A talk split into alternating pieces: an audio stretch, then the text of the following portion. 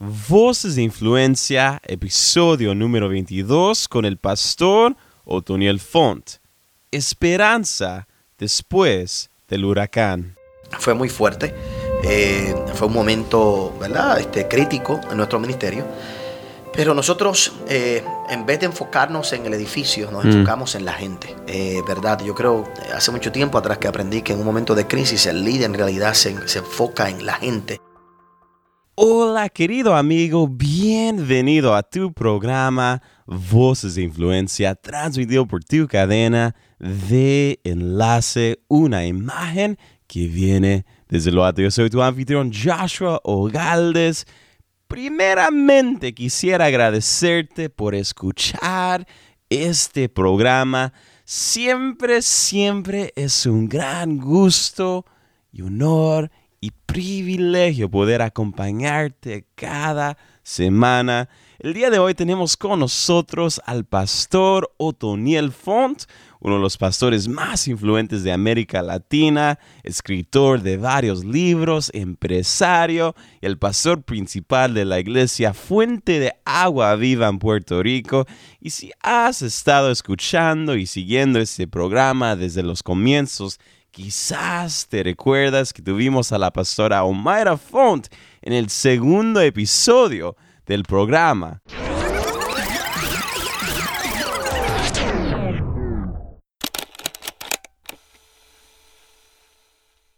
Tener una relación con Dios eh, no es solamente cuando estoy enfermo y necesito sanidad. No es solamente cuando mi matrimonio está en problemas y, y hay que salvar este matrimonio porque lo que Dios unió que no lo separe el hombre no es solamente cuando tengo hijos eh, que están o enfermos o fuera del hogar. La revelación de la palabra de Dios nos sirve para todas las cosas de nuestra vida. O quizás te recuerdas que en el episodio número 15 del programa nos acompañó Joaniri Font, la hija mayor de los pastores Otoniel y Omaira Font.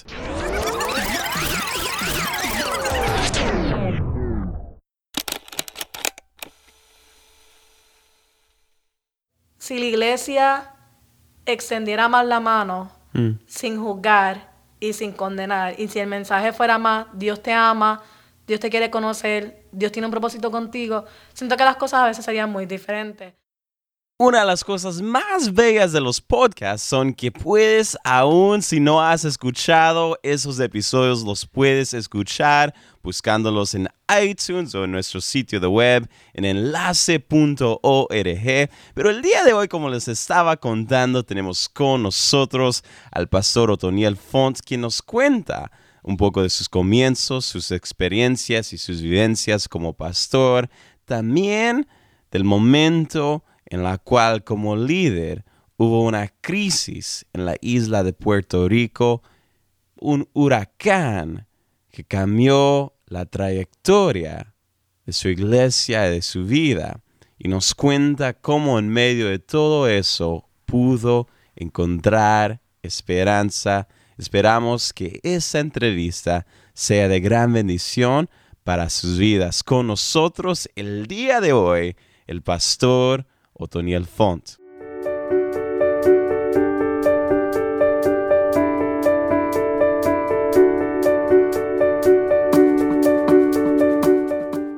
El día de hoy tenemos el gran honor de aquí en Voces de Influencia tener al pastor Otoniel Font. Bienvenido al programa. Eh, muchas gracias, un placer estar aquí contigo en el día de hoy. De verdad que más que contento y agradecido por la oportunidad. Buenísimo. Ah, cada, cada persona que tenemos el gusto de tener en el programa tiene una historia. Así que quiero que comencemos desde los comienzos. Ah, cuéntenos un poco de aquel, aquel pequeño Otoniel. Ah, ¿Cómo fue la niñez de Otoniel? ¿Qué fueron los sueños? Llévenos a su niñez. Bueno, yo nací en un hogar cristiano. Soy el mayor de cuatro hermanos. Después de mí viene otro varón. Después vienen dos niñas. Eh, mi hermano Joel, Sureili y Mireili. ¿Verdad? Así que nací en una casa, una familia bastante grande. Eh, ¿Y qué te puedo decir? Bueno, nací en un, un, hogar cristiano desde que tengo uso y razón. Eh, recuerdo estar en la iglesia desde los comienzos de nuestro ministerio, específicamente mi padre y mi mamá, ¿verdad? Eran pastores. De una iglesia creciente, una iglesia que comenzó con tan solo 7, 8 personas y llegó a alcanzar miles y miles de personas en Puerto Rico y múltiples edificios y canales de televisión y emisoras de radio y bueno, parte de lo que tenemos en este tiempo, ¿verdad? Es resultado de toda esa temporada. Así que he vivido toda mi mm. vida en el Evangelio, crecí en lo que es la iglesia, eh, esa ha sido mi experiencia. Sí, mi sueño en un momento dado era ser piloto. Mi sueño era ser piloto por alguna razón u otra me gusta me gustan todavía los aviones mm. me apasionan los aviones y en algún momento dado sí había pensado que iba a tener una carrera como piloto específicamente mi meta era ser piloto de las fuerzas aéreas de los Estados Unidos ese era mi sueño volar eh, F-15 F-16 hacia eso comencé a prepararme eh, pero en el momento que llegó la oportunidad de salir y de ir y de como se dice, quizás enrolarme en el ejército, mm. en, el Army, en, el Air Force específicamente, pues eh, no lo hice. A última hora preferí el llamado de Dios. Eh, mi papá en realidad no me dejó, me dijo que lo pensara bien, mm. no me dejó en esa etapa y de ahí entonces se desencadena un sinnúmero de eventos que nos lleva desde muy temprano a, lo que es directamente estar en el pastorado. Pero mm. básicamente esa es mi niñez, así que... Buenísimo. y me había contado en otra ocasión que tuvimos la oportunidad de tener a su esposa en el programa que hubo una palabra uh, cuando usted, uh, cuando, no sé si, no me recuerdo si fue antes de nacer o cuando nació, que Dios tenía un llamado específico y especial para usted. Cuéntenos un poco de eso. Bueno, mi, mi padre me cuenta, mm. ¿verdad? Yo no había nacido todavía para ese tiempo, así que mi padre me cuenta que y siempre, ¿verdad?, nos, me, ha dicho que hubo un momento dado donde Dios le dio una palabra específicamente en sueños a él, eh, donde él escuchó la voz de Dios que le decía que eh, iba a tener un hijo varón y que el nombre que tenía que ponerle era Otoniel. Eh, ¿Verdad? Y mi padre lo cuenta, fue un momento muy importante en su vida. Mi padre tuvo varias experiencias que siempre nos contó, ¿verdad?, que tuvo con el Señor. Donde el Señor le, por ejemplo, le dio el nombre de nuestra iglesia. Nuestra iglesia se llama Fuente de Agua Viva. Es el único nombre que, por ejemplo, sale en el Apocalipsis, mm. un nombre de Jesús, así de esa manera, es la única vez que la, se ve citada de esa forma, fuente de mm. agua viva, pero él lo vio en un momento muy importante de su vida, Dios le habló directamente y así le habló mm. eh, de mi nombre, es verdad, en particular en ese momento, así que cuando nací, ese fue el nombre que me pusieron, Otoniel, así me registraron y, mm. fue por esa, esa experiencia donde Dios le, le habló a él en específico de, mi vida y del ministerio y, de eh, verdad, del llamado que tenía para mí. E, entonces, la, ahí, ahí conversamos un poco de antes de que naciera, su niñez. Llega a una época a la edad de 19 años empieza a pastorear. ¿Cuáles eran los desafíos de ese momento de ser un pastor joven uh, pastoreando a una congregación de diversas edades? Bueno, lo que, lo que ocurre es que yo empiezo el pastorado con una iglesia muy pequeña. Mm. ¿Verdad? Yo, eh, la gente vio el desarrollo de mi vida personal y ministerial dentro de la iglesia como tal durante mucho tiempo. Aunque también hubo un tiempo donde no estuve, digo, iba a la iglesia, estaba involucrado en la iglesia, pero no estaba quizás activo como mucha gente esperaba en el liderato en un momento dado, ¿verdad? Digo lo que tenían 15, 16 años, estaba concentrado en mis estudios, eh, sí trabajaba en la iglesia, en algunos departamentos, sí, en un momento dado participé siendo uno de los líderes principales de los jóvenes de la iglesia, pero habían otra gente, en ese tiempo había otra gente que estaban a cargo de todo este tipo de departamentos, así que yo nunca eh, tuve quizás esa experiencia por mucho tiempo dentro de la iglesia local de mi padre. Cuando aceptamos el llamado a ser pastor, aceptamos el llamado para hacerlo en Estados Unidos. Mm. Eh, es una historia muy larga, eh, había muchas iglesias, mi padre había estado levantando múltiples iglesias, levantando múltiples pastores, entre ellos uno en la ciudad de Orlando, Florida. Lamentablemente este pastor decide que pues, quería renunciar, quería descansar, quería retirarse, él y su esposa estaban un poquito cansados y entonces, pues me envían a mí para Orlando, mm. eh, supuestamente a tomarme, a hacer cargo de una iglesia que tenía dos o trescientos miembros. Mm. El proceso duró mucho más tiempo de lo que se supone que fuera, así que cuando yo llego, en realidad ya no había iglesia. Así que lo que había era una iglesia de siete, ocho personas realmente, que la mitad de ellos me lo gané para el Señor eh, dos o tres días antes de irme de luna de miel. Eh, así que, ¿verdad? Comencé, la iglesia que comencé, pues era pequeñita, seis, siete personas, era el único pastor que la gente conocía, ¿verdad? Eso no dejó de ser retante para mi vida. Eh, pero nunca enfrenté esa, esa batalla, quizás como tú me preguntas, ¿verdad? De Ah. tener que, de la gente verme quizás de una forma diferente, o por lo menos nunca lo sentí, nunca lo percibí. Y no dejé que realmente me afectara. Me imagino que habrá gente que había habido gente que para ellos era muy joven y por eso no hubieran ido a mi iglesia. Eh, ¿Verdad? Para algunos pues era inexperto y, y lo era definitivamente. Algunos quizás vieron una oportunidad de ayudarme y de ser parte de mi vida en ese tiempo, ¿verdad? En esa temporada. Pero nunca sentí ni percibí en mi, en mi mente ese o rechazo o esa batalla de, de un grupo de personas que dijeran, sabes que es demasiado, es demasiado joven para pastorear. Así que la iglesia que, que comenzamos a pastorear, en realidad nos la ganamos para el Señor nosotros, en la ciudad de Orlando, Florida.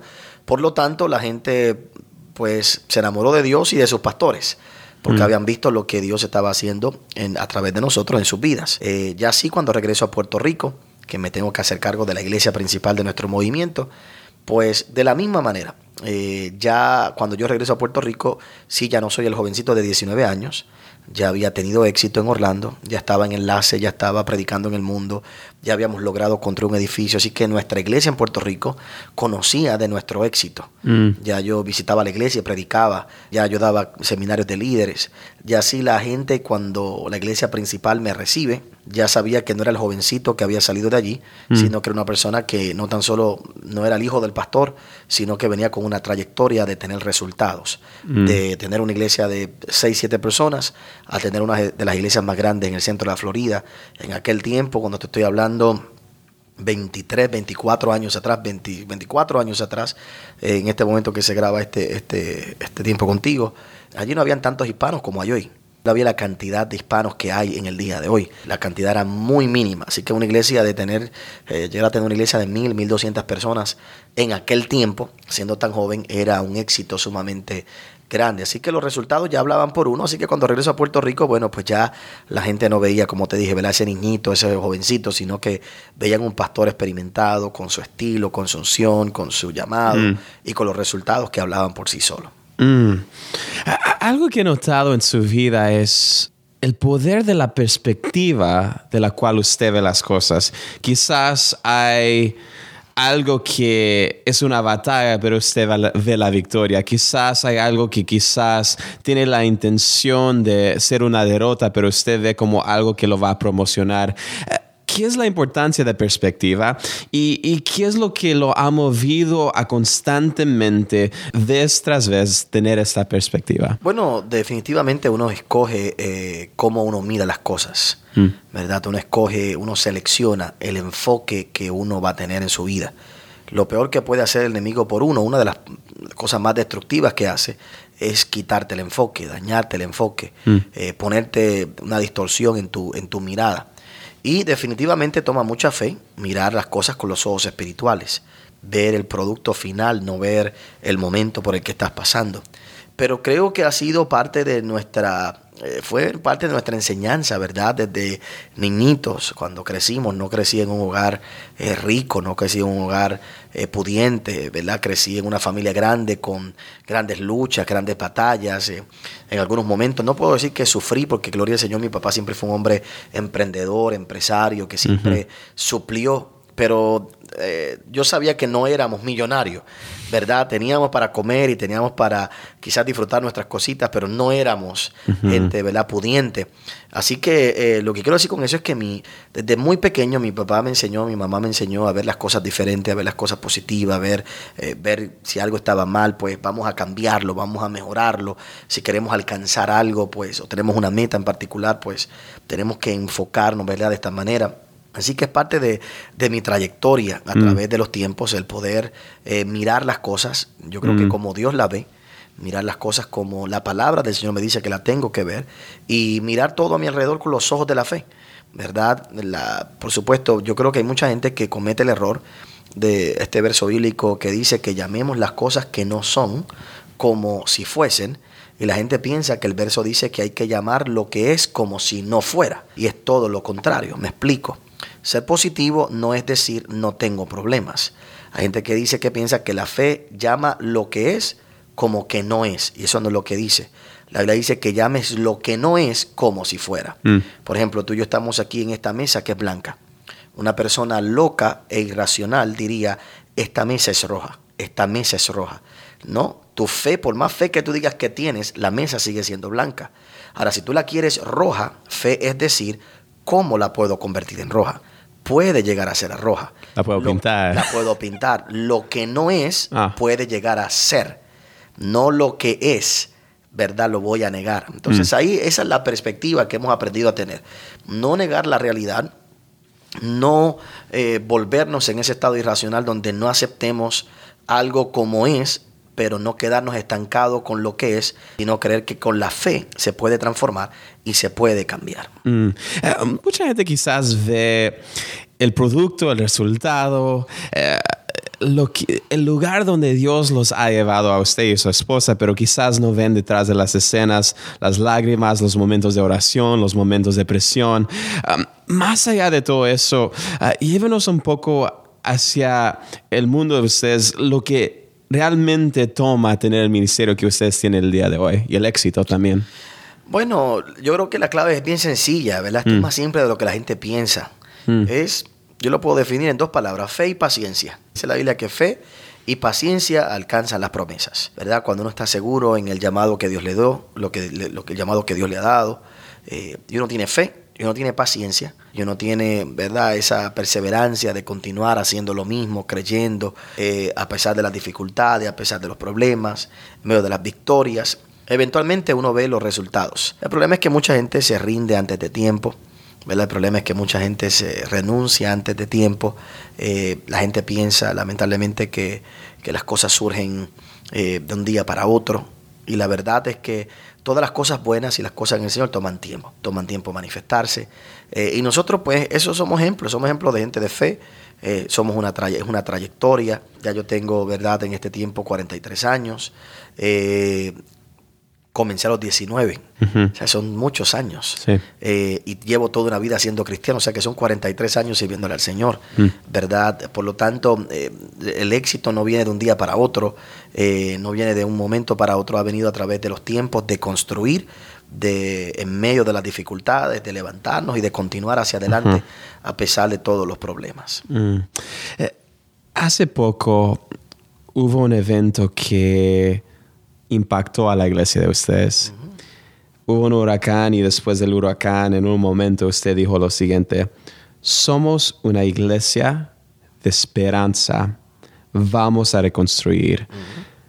Cuéntenos un poco de ese proceso y esa frase, somos una iglesia de esperanza. Bueno, el, el huracán María fue el- ha sido el huracán más devastador que ha pasado por nuestra isla en los últimos 100 años. El problema del huracán María fue que fue muy grande, muy fuerte, muy lento y fue el que trajo mayor cantidad de lluvia. Tenía como que todas las características para hacer el daño que hizo. ¿Verdad? Si el huracán fuera más rápido, hubiera sido un poquito más rápido, o sea que hubiera entrado en la isla y hubiera salido muy rápido, pues el efecto hubiera sido menos. Pero el huracán se quedó dentro de la isla, se quedó dando vueltas, fue muy estacionario, fue muy lento, la lluvia que cayó fue muy, muy fuerte. Nos quedamos sorprendidos con nuestro edificio. Eh, el edificio de nuestra iglesia lo habíamos preparado. Ese edificio ya no es un edificio nuevo, es un edificio bastante antiguo, pero ya había sobrevivido muchos otros huracanes, otros eventos como estos. Nunca nos había pasado nada. Eh, preparamos el edificio como eh, estábamos acostumbrados con todas sus eh, tormenteras, como le llamamos nosotros. Teníamos todas las provisiones hechas, todo el sistema de seguridad que tenemos que ya estamos acostumbrados en nuestra isla, ¿verdad? Ya después de tanto tiempo, ya las- la, la mayoría de las casas y la mayoría de los edificios tienen su sistema de protección. Igual nosotros, eh, no nos esperábamos lamentablemente que ocurriera lo que ocurrió. Entendemos que algo parece que golpeó una de las ventanas o de las paredes, soltó las tormenteras que teníamos puestas y entonces entró el viento y al entrar y estar todo lo demás cerrado, se forma un remolino dentro del edificio y, y busca por dónde salir y entonces explota eh, y se pierde casi 40% de nuestro edificio, ¿verdad? Y entonces, pues sí, fue un momento muy difícil. Aparte de ese edificio, hay muchos otros edificios. Nosotros en Puerto Rico tenemos canales de televisión, emisoras de radio. Todas cayeron al suelo, eh, las antenas desaparecieron, no tan solo la mía. En Puerto Rico, de tantas emisoras de radios eh, cristianas y seculares, solo una quedó encendida. Eh, solo una se mantuvo durante el huracán y después del huracán. Las otras tomaron días, semanas, de, ¿verdad? Lo que se recuperaban. O sea, mm. que fue algo masivo en toda la isla. Mi edificio no fue el único. Hay mm. múltiples iglesias que tuvieron que cerrar, eh, múltiples iglesias que desaparecieron. Pero sí, para nosotros definitivamente fue muy duro, fue muy fuerte. Eh, fue un momento, ¿verdad? Este, crítico en nuestro ministerio. Pero nosotros, eh, en vez de enfocarnos en el edificio, nos mm. enfocamos en la gente, eh, ¿verdad? Yo creo, hace mucho tiempo atrás que aprendí que en un momento de crisis el líder en realidad se, se enfoca en la gente. Nos enfocamos en dar comida, nos enfocamos en darle esperanza a la gente, nos enfocamos en dejarle saber que nos quedábamos allí. Por ejemplo, no había comunicaciones, no había teléfono. y aunque yo no tenía nada que hacer, literalmente, porque no había nada que limpiar, no había nada que recoger, no había nada que hacer durante el día. Yo llegaba todos los días a las 6 de la mañana, me sentaba frente al templo, simplemente a estar allí, allí sentado. Y mm. la gente me dirá, ¿pero por qué? Bueno, porque la gente, el único centro de comunicación que teníamos era llegar hasta la iglesia. Mm. Entonces llegaba un líder y me decía, ya me comuniqué con este, ya logré ver a este, este está bien. Entonces, eh, yo lo que quería era que la gente me viera, que la gente viera, mi pastor está aquí, el pastor está aquí, ¿verdad? Eh, comenzamos es una iglesia grande. Sí, miles de personas. Comenzamos a ver, eh, comenzamos a, alimentar personas. Todos los días repartíamos 700, 800 comidas diarias, eh. Se hacía fila en la iglesia. Comenzamos a hacer un centro de distribución de alimentos, de ayuda abrí, lo, de las primeras cosas que hice fue que volví a reabrir en un lugar, en un espacio temporero, reabrimos nuestro colegio. Eh, nosotros tenemos un colegio que va desde kindergarten hasta high school. Eh, hemos tenido, llegado un momento a tener 400 estudiantes. Eh, tan pronto abrimos, de las razones por las que volvimos a abrir así, sin electricidad, sin nada, para que la gente supiera, estamos aquí nos mm. vamos a quedar. Mm. Porque mucha gente estaba pensando, si no abre el colegio, pues me voy de Puerto Rico, me voy, y tratando de contribuir de que no hubiera más éxodo, sino que la gente, verdad, se quedara, pues hicimos todo lo posible para darle paz a la gente, esperanza a las personas. Por ejemplo, todos los viernes en la noche poníamos una pantalla, fui muy criticado por esto, pero poníamos una pantalla frente al edificio que estaba así destruido, una pantalla gigantesca. Las pantallas que tenía adentro, pues las sacamos y lo que ponía era películas para que la gente llegara a las 6 de la tarde, 7 de la noche y la gente no tenía nada que hacer, la gente no tenía electricidad en su casa ah. y entraban 1.500, 2.000 personas en el estacionamiento de la iglesia al aire libre en un drive-in. Tú te sentabas a ver y entonces yo mandaba a buscar popcorn, mandaba a buscar, compramos las máquinas de popcorn, compramos todo lo necesario, entonces regalábamos el popcorn a todos los niños, helado a todos los niños y la gente dirá, pero qué, qué, qué trivial. Bueno, el que ha vivido un huracán como el que vimos nosotros, mm. un viernes en la noche, no tener nada que hacer, estar encerrado en tu casa y poder ir a un sitio donde me van a dar un popcorn, me van a dar un helado, me van a dar un perro caliente, me van a, ¿verdad? Era un, refrigerio para todo el mundo. Una poca luz de esperanza, de gozo, de Y esa era la meta, darle esperanza a la gente, ¿verdad? Mm. Así que, eh, y eso ha sido nuestro lema, ¿verdad? Darle mm. esperanza a la gente. estamos en ese proceso de reconstrucción. Definitivamente eh, hay una frase que nosotros hemos dicho en nuestra iglesia, que desde el primer día les hemos estado diciendo, no será igual, pero será mejor. ¿Verdad? Eso es fe, como te decía ahorita. No, es, no va a ser igual, yo no puedo decir a la gente va a ser igual, no es el mismo Puerto Rico, no va a ser el mismo templo, no es la misma iglesia, no son las mismas personas, eh, pero va a ser mejor. O sea, eso es lo que nos dice nosotros en la fe. No va a ser igual, pero va a ser mucho mejor. Y es lo que hemos estado tratando de hacer, que la gente mantuviera en ese tiempo y durante todo este tiempo la esperanza y creyéndole al Señor.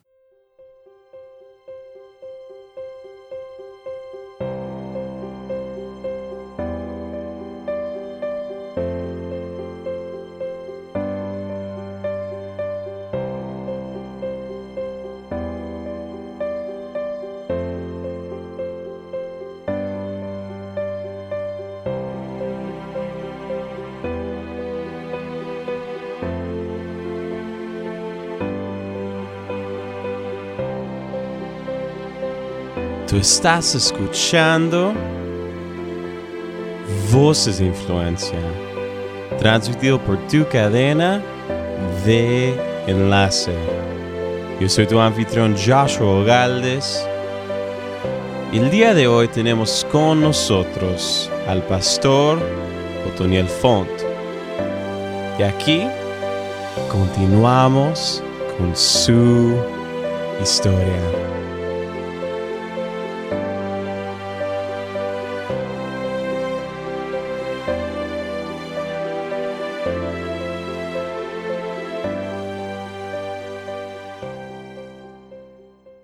Algo que he notado es que muchos pastores tienen hijos y los hijos del día de hoy no, tienen, no quieren ver nada con el ministerio. Y, andan en pasos que quizás no son ideales, pero cuando veo la forma que sus hijas hablan de usted y hablan de su esposa, aman a su papá y también tienen un propósito por la cual vivir en su vida.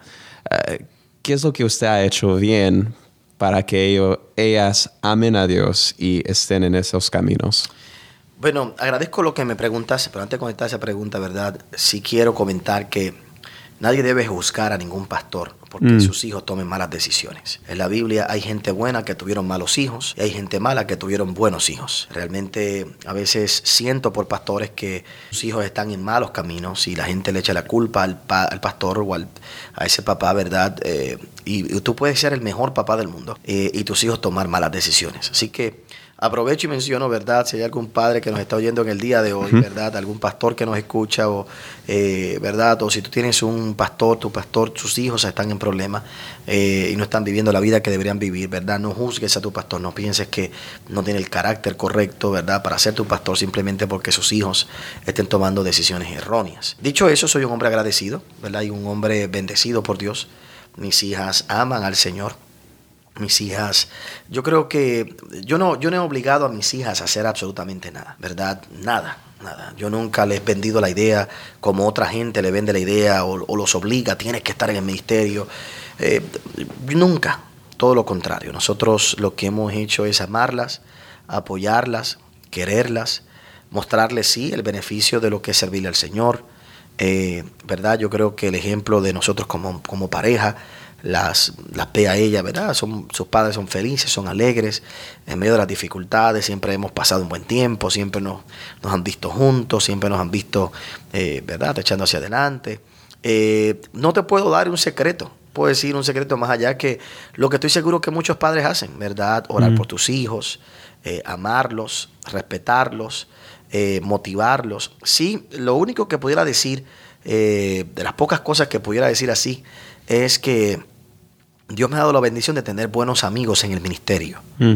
Entonces, sí para mis hijas ha sido de mucha bendición conectarse con otros hijos de pastores, ¿verdad? Entonces, al, al, yo tener ese círculo de apoyo, a mis hijas darse cuenta que ellas no son las únicas que pasan por lo que pasan, verdad, tengo grandes amigos como el pastor Rudy Gracia, el pastor Cachluna, eh, el mismo Jonás González con sus hijas. Tengo tantos amigos como los pastores Arrazola. Bueno, puedo mencionar decenas, el pastor Pepe Delgado en, en Perú tantas y tantos amigos que son verdaderos amigos, mm. que sus hijos comparten con los míos, que nos encontramos, que cuando voy a sus iglesias o ellos van a la nuestra, procuramos llevar a nuestros hijos para que compartan entre ellos, salimos de vacaciones juntos. Así que yo creo que ese círculo de amistades les ha dejado saber, les ha dejado ver a ellas que realmente el ministerio no es una carga, sino que es una bendición y el tener ese lugar donde ellas pueden también eh, desahogarse, ¿verdad? Mm. Con jóvenes que pasan quizá la misma experiencia. Yo creo que ha sido una de las mejores cosas que yo he podido hacer para que mm. mis hijas pues también en el ministerio. Mm. Eh, estamos para ir a, nuestro segundo segmento, pero antes de que terminamos este primer segmento, quiero preguntarle, ¿hay algo que está dentro de su corazón que quisiera compartir con toda América Latina en este momento que nos están escuchando? Bueno, quizás eso mismo que acabo de hablar, ¿verdad? Con respecto a los hijos.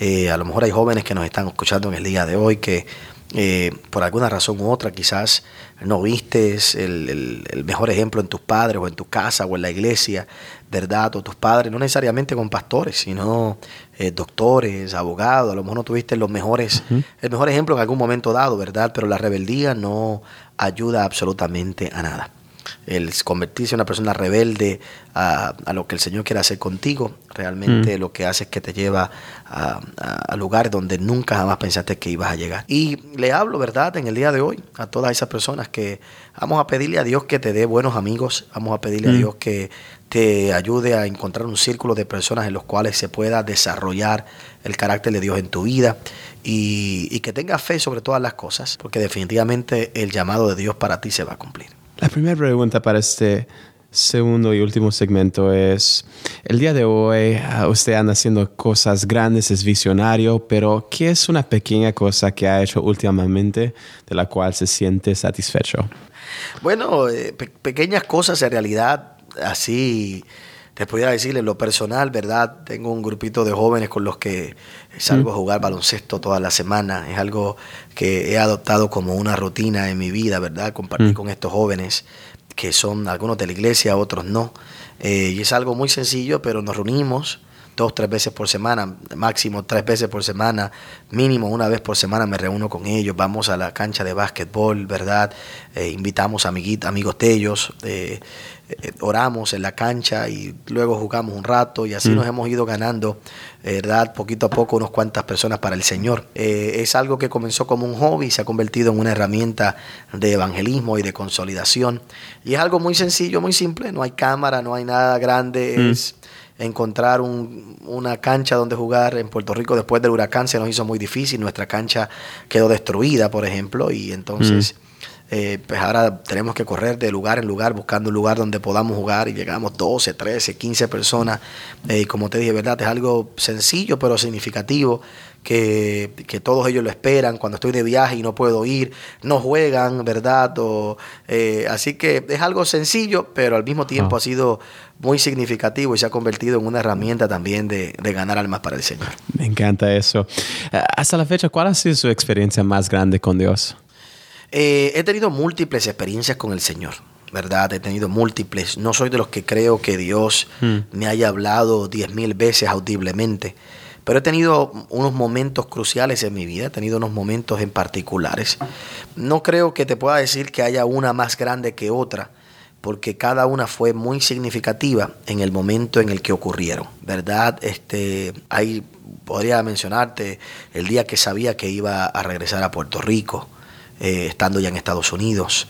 Eh, ya mi, una experiencia, eso fue una experiencia que tuve un día estando en el templo en Puerto Rico, el templo que se destruyó, ese lugar, estábamos sentados en la primera fila y de momento como que escuchamos algo en mi interior, escucho algo en mi interior, miro a mi esposa, ella también como que abre los ojos, como que escuchó algo y era Dios hablándonos a los dos. No nos dijimos nada en ese servicio, pero cuando salimos ah. nos preguntamos qué es lo que, que, tú, que tú percibiste, ¿verdad? Y entonces ella me dice, mm. bueno, yo percibí que vamos a regresar a Puerto Rico. Eh, pues yo también percibí eso ahí, ¿verdad? Yo creo que fue que Dios nos habló en ese momento. Y no teníamos plan en ese instante. Nosotros vivíamos en Estados Unidos, no teníamos ningún plan de regresar, habíamos comprado nuestra casa. Eh, bueno, ¿verdad? Fue un momento crucial. Yo no te puedo decir que una haya sido mayor que la otra. Eh, he tenido múltiples momentos donde sí, pues Dios siempre es encargado de alguna forma u otra dejarnos saber que está ahí. Eh, de alguna forma importante. Dios nos ha dejado saber, ¿verdad?, que la dirección que quiere que tomemos. Así que hay momentos, muchos momentos significativos en mi vida de esa manera. Últimas dos preguntas. Ah, usted nos acaba de contar hace más temprano que tiene 43 años. Si fuéramos regresar unos 10 años cuando tenía 33, la edad de Cristo, ah, y pudiera mirarse a los ojos y hablarse con usted mismo. Hablando con Otoniel de cualquier cosa, sea la fe Dios, la vida personal, ¿qué es lo que usted le diría a usted mismo a esa edad? Que todo va a estar bien. En ese, esa edad fue donde me tengo que comenzar a hacer cargo del edificio, de la iglesia. Para ese tiempo acababa de descubrir que mis padres se iban a divorciar, eh, que tenía que hacerme cargo de todo el movimiento, eh, que iba a tener que luchar con grandes deudas. Eh, en esa etapa, esos, esos 33 años, es cuando comienzo a enfrentar las más duras batallas en mi vida, en el área económica, en el área familiar, por lo que ocurre, ¿verdad?, entre mis padres. Eh, así que eh, le diría, como le he dicho hoy a muchos jóvenes, esto también pasará, mm. ¿verdad? Eso también pasará. yo creo que estos 10 años el Señor me ha llevado a madurar muchísimo me ha dejado ver la mano de Él sobre mi vida, me ha dejado ver cómo cuida de uno. Mm. Así que si tuviera que hablarle como a ese joven de 33 años, le diría, si entre, en 10 años no te imaginas dónde Dios te va a llevar, pero te va a mm. sorprender a pesar de los problemas que tienes, de las dificultades que tienes en este momento. Mm. Última pregunta. El día de mañana, cuando usted haya dado su último suspiro y el mundo esté recordando a Otoniel, ¿Qué es lo que usted desea dejar como su legado? Eso es una palabra muy, una pregunta muy interesante. Todavía no he llegado a esa etapa de pensar cuál sería mi legado como tal. Yo sí sé algo, que yo no he sido llamado a perpetuar mi nombre, ¿verdad? Yo no necesito que la gente me recuerde a mí. Yo necesito que la gente recuerde al Señor, que conozcan al Señor a través de mí, que se acuerden de eso. Eh, lo peor que yo creo que una persona puede tratar de hacer en esta vida es tratar de perpetuarse ellos. Sin darse cuenta, vuelvo y repito, que ese no es mi meta. Nuestra meta es perpetuar al Señor. Que las próximas generaciones, si no se acuerdan de mí, pero se acuerdan del, del Dios al que yo predico, el Dios al que yo le sirvo, eso es más que suficiente. Eh, ¿Verdad? Desde esa perspectiva, sí me gustaría dejar una nueva generación de líderes. Me gustaría dejar una generación de gente de fe, gente emprendedora. Me gustaría dejar un, ¿verdad? Eh, un legado en una generación de un grupo de personas que realmente puedan continuar con el mensaje, puedan continuar con el mensaje de fe, de prosperidad, de libertad económica y que puedan eh, ayudar a las próximas generaciones a vivir en esa libertad para que Dios nos ha llamado a todos nosotros. Wow. Pues muchísimas gracias, pastor. En este momento, para los que nos están escuchando y quizás quieren conectarse con su ministerio y todo lo que Dios anda haciendo con Fuente de Agua Viva? ¿Qué es la mejor forma que pueden hacer eso? Bueno, todo a través del Internet, por supuesto, en este tiempo, ¿verdad? Todas las redes sociales, nos puede buscar a mí, a mi esposa, Otoniel Font, o Mayra Font.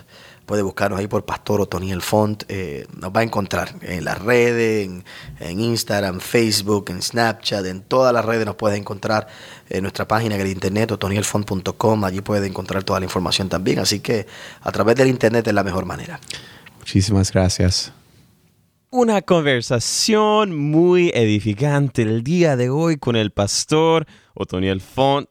En este momento les compartimos un segmento cortito de lo que va a ser nuestro próximo episodio con el pastor Víctor Sanabria como hombre de Dios debemos reconocer esto me hirió, esto me, me, ofendió, esto me hizo sangrar y tratar con esa situación en el momento, no esconderla. Debemos ser realistas, somos seres humanos que hay traiciones, hay heridas, hay enfermedades, hay cosas que nos, que nos duelen. Trata con ella en el momento. Llora si tienes que llorar, eh, desahógate delante de la presencia de Dios. Luego, límpiate tus lágrimas, levántate y sigue caminando. Querido amigo, quisiera tomar este momento para agradecerte a ti por escuchar este programa. Es un gran honor y privilegio acompañarte cada semana. Si algo te impactó de la entrevista del día de hoy, por favor compártelo y avísanos por las redes en Facebook, Twitter o Instagram. Puedes buscar enlace y dejar tus comentarios del podcast allí mismo. Si nos estás escuchando por medio de iTunes y tienes un momentito, te animamos a que nos dejes una evaluación del programa ahí mismo, porque nos ayudaría muchísimo con nuestra meta de alcanzar a más personas. De nuevo, muchísimas gracias por escuchar Voces de Influencia. Yo soy tu anfitrión Joshua Ogaldes, despidiéndome. Hasta la próxima, mi querido amigo. Un fuerte abrazo de todos aquí en enlace. Que Dios te bendiga.